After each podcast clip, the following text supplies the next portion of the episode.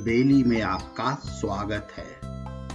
आज आप सुनेंगे आसाम की लोक कथा जिसका नाम है लालच बुरी बला है।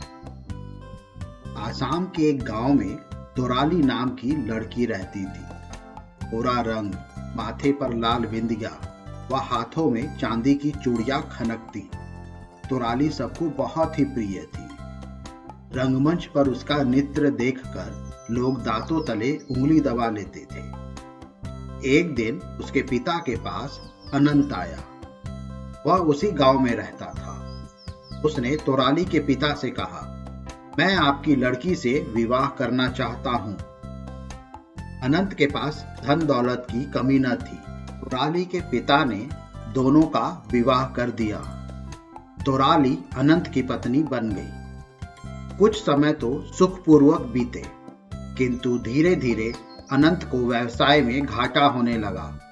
देखते ही देखते अनंत के घर में गरीबी छा गई।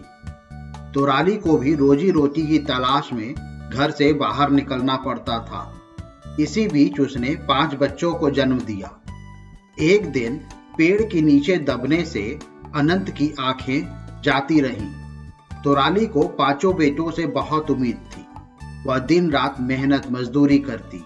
गाँव वालों के धान कूटती, ताकि सबका पेट भर सके। तोराली भगवान से प्रार्थना करती कि उसके बेटे योग्य बने, किंतु पाँचों बेटे बहुत ही अधिक आलसी थे। उन्हें केवल अपना पेट भरना आता था। माता पिता के कष्टों से उनका कोई लेना देना नहीं था। तोराली ने मंदिर में ईश्वर से प्रार्थना की कि उसे एक मेहनती व समझदार पुत्र पैदा परंतु उसने बालक की जगह एक सांप को जन्म दिया। जन्म लेते ही सांप जंगल में चला गया। तोराली अपनी फूती किस्मत पर रोती रही। तोराली के पाँचों बेटे उसे ताना देते, तुम माँ हो या नागिन, एक सांप को जन्म दिया है तुमने। अनंत के समझाने पर भी लड़कों के स्वभाव में कोई अंतर नहीं आया। कई कई दिन ऐसे भी आता जब घर में खाने को कुछ न होता। पाँचों बेटे तो मांग मूंग कर खाना खाते। अनंत और तोराली अपने छठे बेटे सांप को याद करते और रोते। एक रात तोराली को सपनों में वही सांप दिखाई दिया। उसने कहा, माँ, मेरी पूछ सोने की है। मैं रोज घर आऊँगा तुम मेरी पूछ से एक इंच हिस्सा काट लिया करना। सोने को बेचकर घर का खर्च आराम से चलेगा।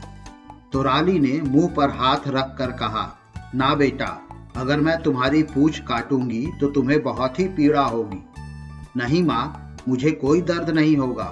सांप ने आश्वासन दिया और लौट गया। वही सांप तोराली को सात रातों तक आता रहा। आठवें दिन सचमुच सांप आ पहुँचा। तो राली ने कमरा भीतर से बंद कर लिया। डरते डरते उसने चाकू से पूछ पर वार किया।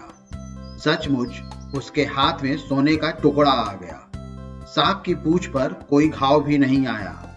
वहाँ से दूध भरा कटोरा पीकर सांप लौट गया। तो राली ने वह सोना बेचा और घर का ज़रूरी सामान ले आई। शाम को खाने में पेठा व लड्डू देखकर लड़के चौके। तो राली ने झूठ बोल दिया कि उसके नाना के ने पैसा दिया है। इसी तरह सांप आता रहा और तोराली का घर चलता रहा। उसका झूठ ज़्यादा दिन चल न सका। बेटों ने ज़ोर डाला तो तोराली को पैसों का राज बताना ही पड़ा। बड़ा लड़का दुत्कारते हुए बोला, मूर्ख माँ यदि हमारे साफ़ भाई की पूरी पूछ सोने की है तो ज़्यादा सोना क्यों नहीं काटती छोटा बोला हाँ इस तरह तो हम कभी अमीर नहीं होंगे। रोज थोड़े थोड़े सोने से तो घर खर्च भी पूरा पड़ता है। तुराली और अनंत चुपचाप बेटों की बातें सुनते रहे। बेटों ने माँ पर दबाव डाला कि वह कम से कम तीन इंच सोना अवश्य काटे, ताकि बचा हुआ सोना उनके काम आ सके। राली के मना करने पर उन्होंने उसकी जमकर पिटाई की। बेचारा अंधा अनंत चिल्लाता ही रहा। रोते रोते तो रानी ने मान लिया कि वह अगली बार ज़्यादा सोना काटे। अगले दिन साफ़ बेटे ने दरवाजे पर हमेशा की तरह आवाज़ लगाई। दरवाज़ा खोलो, मैं हूँ आया। तुम्हारे लिए सोना हूँ लाया। क्या तुमने खाना भरपेट खाया? सदा की तरह तोराली ने भीतर से ही उत्तर दिया मेरा बेटा, जग से न्यारा, माँ के दुख समझने वाला, क्या हुआ अगर इसका रंग है काला? सांप भीतर आया। तोराली ने उसे एक कटोरा दूध पिलाया। बेटों की मार से उसका अंग अंग दुख रहा था। उसने नज़र दौड़ाई। पाँचों बेटे दरारों से भीतर झाँक झाँक कर उसे जल्दी करने को कह रहे थे। तोराली ने चाकू लिया। और पूछ का तीन इंच लंबा टुकड़ा काट दिया। अचानक चाकू लगते ही पूछ से खून की धार बह निकली। सांप बेटा तड़पने लगा और कुछ ही देर में दम तोड़ दिया। तोराली बेटे की मौत का गम मनाती रही और बेटों को अपने लालच का फल मिल गया। हाँ वह तीन इंच टुकड़ा भी तीन घंटे बाद मांस का टुकड़ा बन गया। मुझे उम्मीद है आपको ये कहानी पसंद आई होगी। ऐसी ही और कहानी सुनने के लिए हमारे चैनल को लाइक और सब्सक्राइब करें। इस कहानी को ज़्यादा से ज़्यादा शेयर करें।